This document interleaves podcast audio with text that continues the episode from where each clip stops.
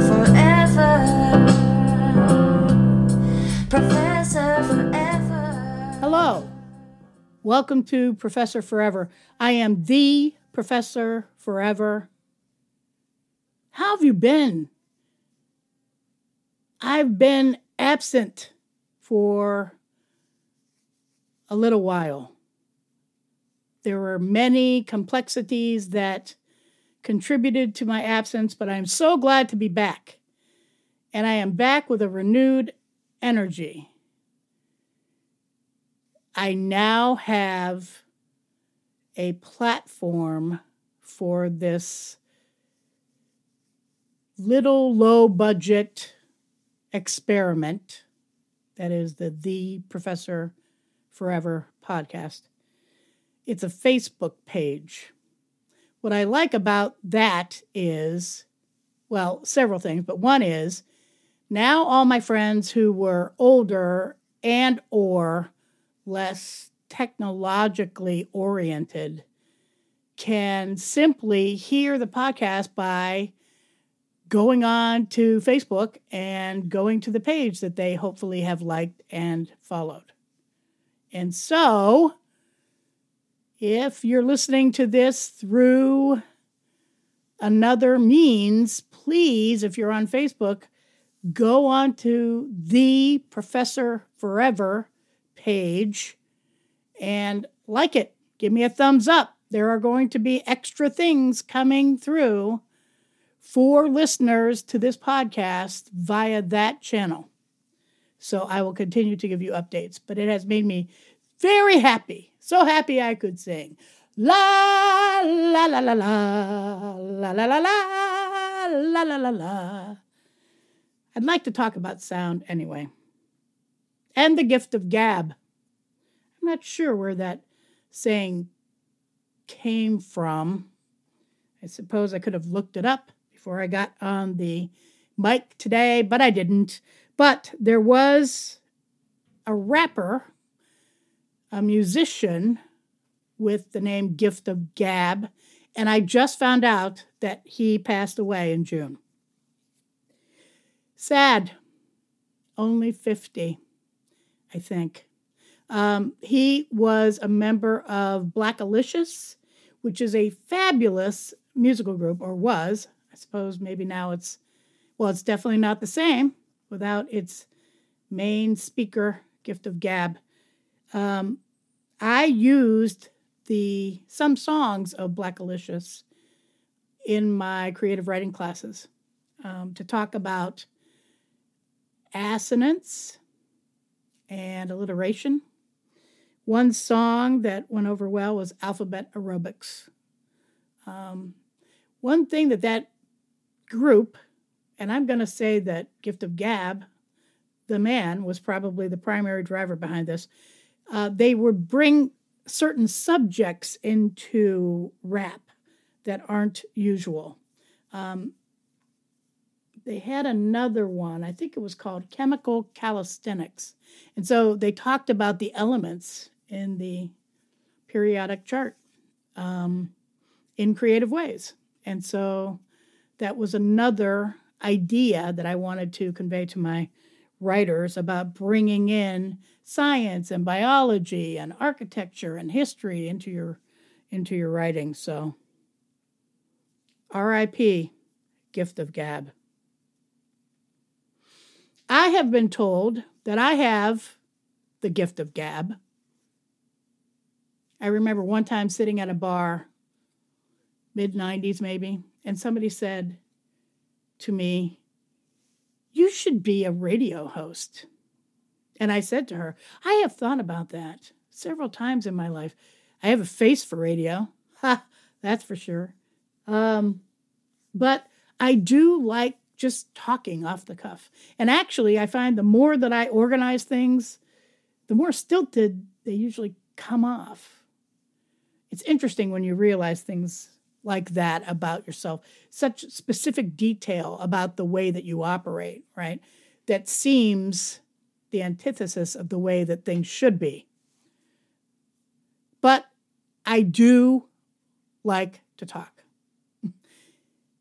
I think that most people who know me even a little bit would agree with that.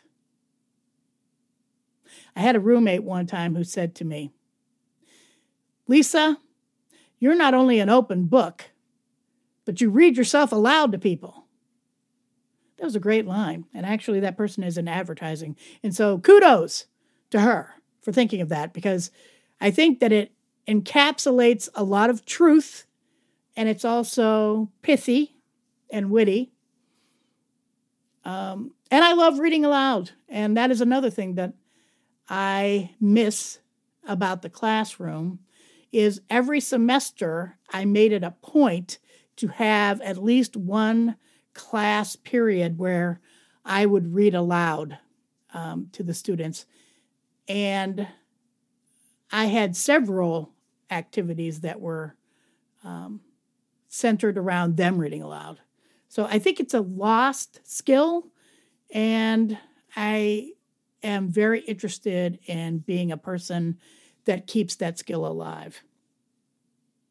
In another universe, I certainly could have been a salesman, saleswoman, salesperson. I was a saleswoman for a little while in one of my many jobs. I wonder if I counted that job in now that I think about my 30 plus jobs. I don't know if I rem- remember to include the fact that I was a resume writer for a while. But I had to sell resumes too. I realized quickly how to sell things. For example, I realized probably the second day on the job that if a man came in to buy a resume package and I would pretend to uh, inadvertently turn to the back of the package um, portfolio to the very expensive resume packages. And then I would turn back and I go, Oh, you don't need that expensive package. Let's look at this. Nine times out of 10, a man will say, Wait a minute. What is that expensive package? I want to see that expensive package. Then you show them the expensive package and then they usually buy it. I don't know enough about psychology to say exactly why that happens, but I'm going to say it has something to do with, as an experienced person and a person with some intuition, I'm going to say it has something to do with pride and telling someone they can't or shouldn't afford something. Anyway, but in another universe, I am a Cracker Jack salesman. Um, I was told in high school that I would make a good lawyer. I think that had to do with the gift of gab and being able to make interesting points. But what I found, and I actually liked this idea for a while when I was younger, high school, a little bit after high school. But then I realized I don't like arguing. And even though being a lawyer is not arguing per se, because most of your time is spent just presenting one side and then the other side is presented, and you can bring up points, but you're not like arguing with them face to face. I still felt like it was a, too much of an argument. I don't like confrontation. I'm not sure where that comes from, but I don't. I would much rather be a pacifist. That, and I have many issues with the legal system, at least as much as I know about it in the United States, which would make an interesting podcast in the future.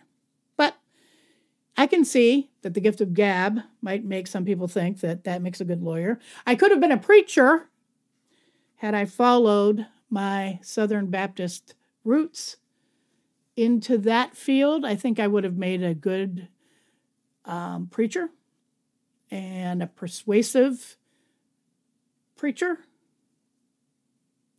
I think I could have been, well, I somebody said to me once jokingly, you could have been a you could be a cult leader.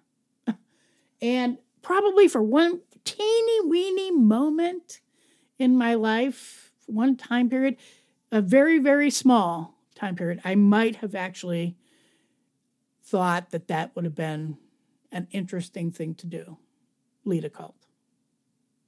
But all of these things that um, the Lisa creature, the Professor Forever creature is in alternate universes, is something that, you know, the could have, would have game. Do you play that?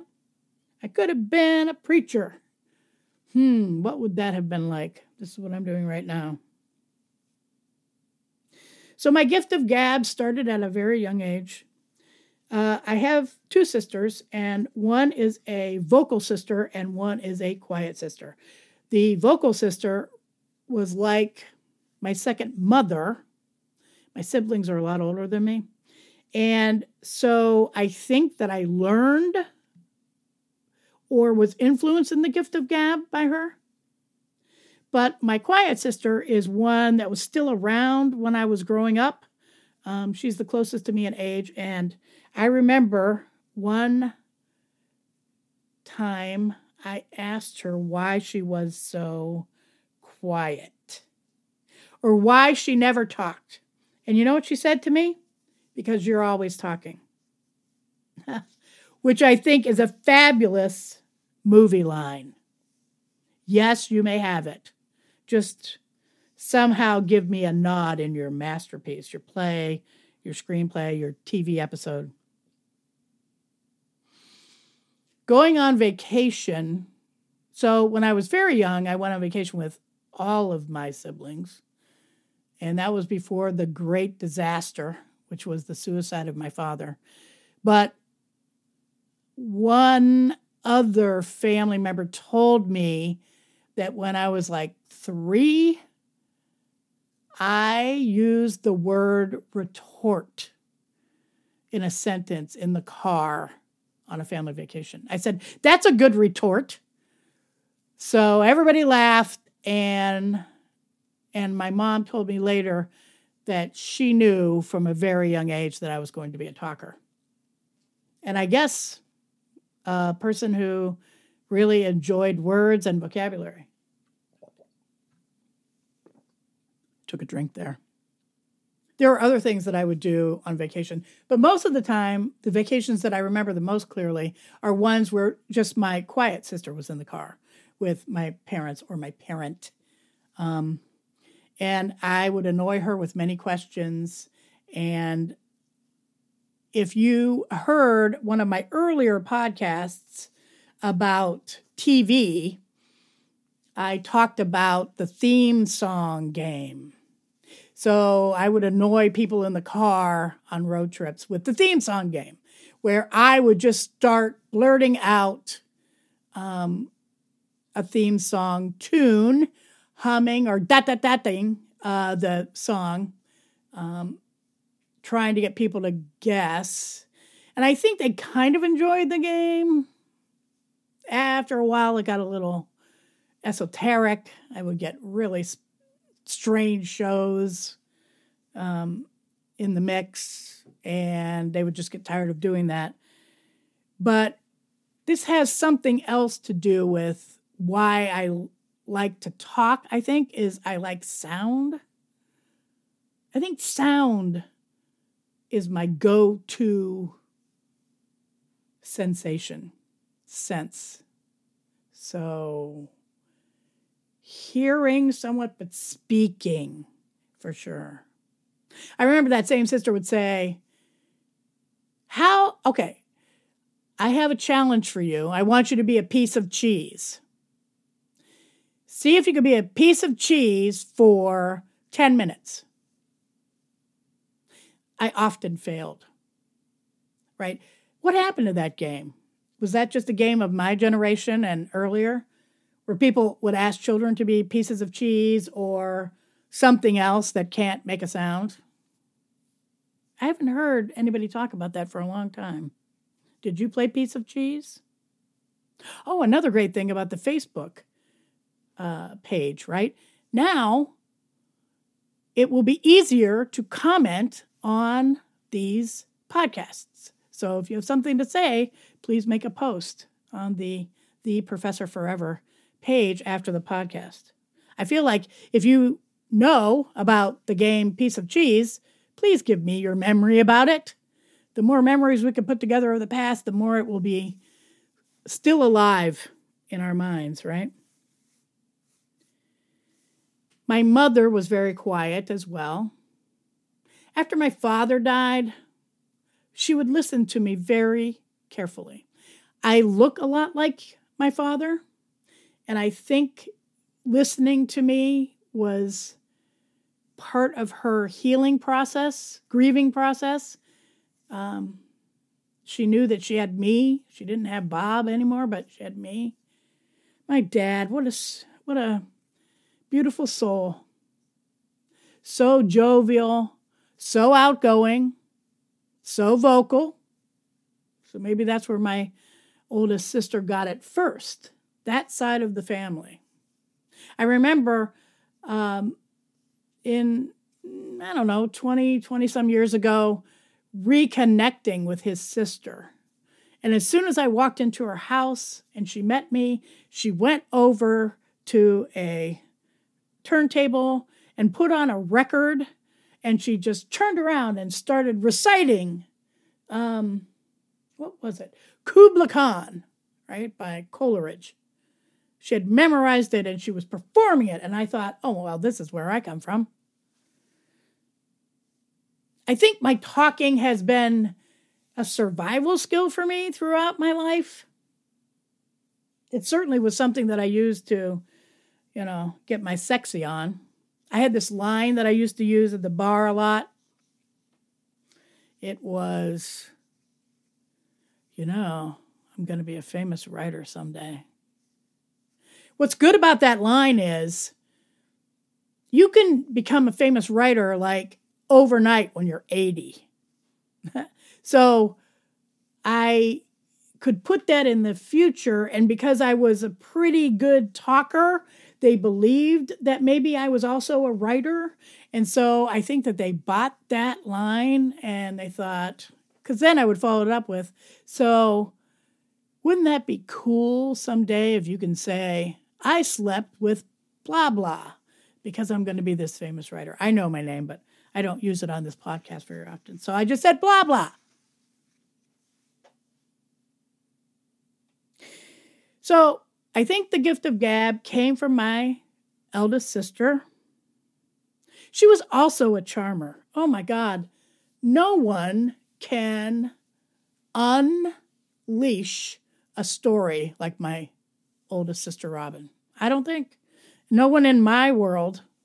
And I remember you know, as she, as she was helping to raise me, helping my mother, um, I would go stay with her, like at nursing school, and she would like put me on the stage. She would, she had taken me to many movies when I was younger. Um, musicals were uh, a type of movie that we have a bond with us. Uh, we have a bond with musicals us two and musicals and I would learn all the words, all the lyrics to all the songs from the musicals that she would take me to. Uh, Sound of Music, um, Mary Poppins, My Fair Lady. That was a great one. And she would kind of put me on a stage in her dorm room at nursing school. And you know, she would put the put a record on, or maybe I would just sing a cappella. I don't know, because I love sound and I love singing and I would just go off, you know, this little six year old doing a little number in front of these women who were in nursing school. Um, But I never felt any pressure, like any performance kind of pressure. I thought it was fun, fun, fun. And I still feel that way about talking and performing. And I don't have any problems with the stage. I, oh, I'm not afraid of it at all. You know, I have this fantasy. If I could have enough money to have a sanctuary for animals that are abused or abandoned or need help, that would be part of it. But I would also love on this sanctuary to build a an arts complex. And in this arts complex, what you could do is sign up for a certain amount of time, and we would recreate for you whatever art form you wanted to be involved with. In other words, you sign up and you're like, I want to be a Roman actor. And then we do some research and we make our room into this, you know, some acropolis and you get all the necessary accoutrements that you need to put on a Roman theatrical, an ancient drama production. Or somebody wants to do vaudeville, which actually I think I probably did. Um, I feel like I had another lifetime in which I was a vaudevillian. I can see this so clearly in my mind. Have we talked about past life regression? Oh, that has to be another podcast. I truly believe in it. But anyway, I, all of it, I love all of the stage stuff. And I would love to be able to somehow create that complex. Although I got a little sad right there because I'm thinking, you know, I'm kind of running out of time on this earthly plane, I think. You know, Gift of Gab, I just talked about him at the beginning. He died when he was 50. So I am 61. And as I said to a friend the other day, I feel like after people die, if people die 60 and older, the majority of people who hear the news do not go, oh, because it's more, you know, expected, I guess. I don't know if I have time in this lifetime to somehow get my arts complex going. But anyway, story and sound and talking these are the things that make me me. Sound is definitely my go to. I talk to myself a lot. I find that that comes more with age too. But I don't care what people would think about that. I like my voice and I like talking and I like taking on different personas. Like yesterday I was talking to my my newfound backyard resident, another hummingbird, and I was talking to him from another persona. Um, so I've come to realize as I am older that I am not a writer. I have written things and published things here and there, but I really want to talk. I want to tell my poems, tell my story. Um, and somebody told me that once. Somebody in a class, it stuck with me. A professor said, Don't tell your fiction piece. Don't tell anybody about it. Bring it to class, write it down, bring it to class. Don't tell anybody because if you do, you may not finish it. Because that is the goal of a story is to be heard. So if you are a writer, you need to write that down and have people read it.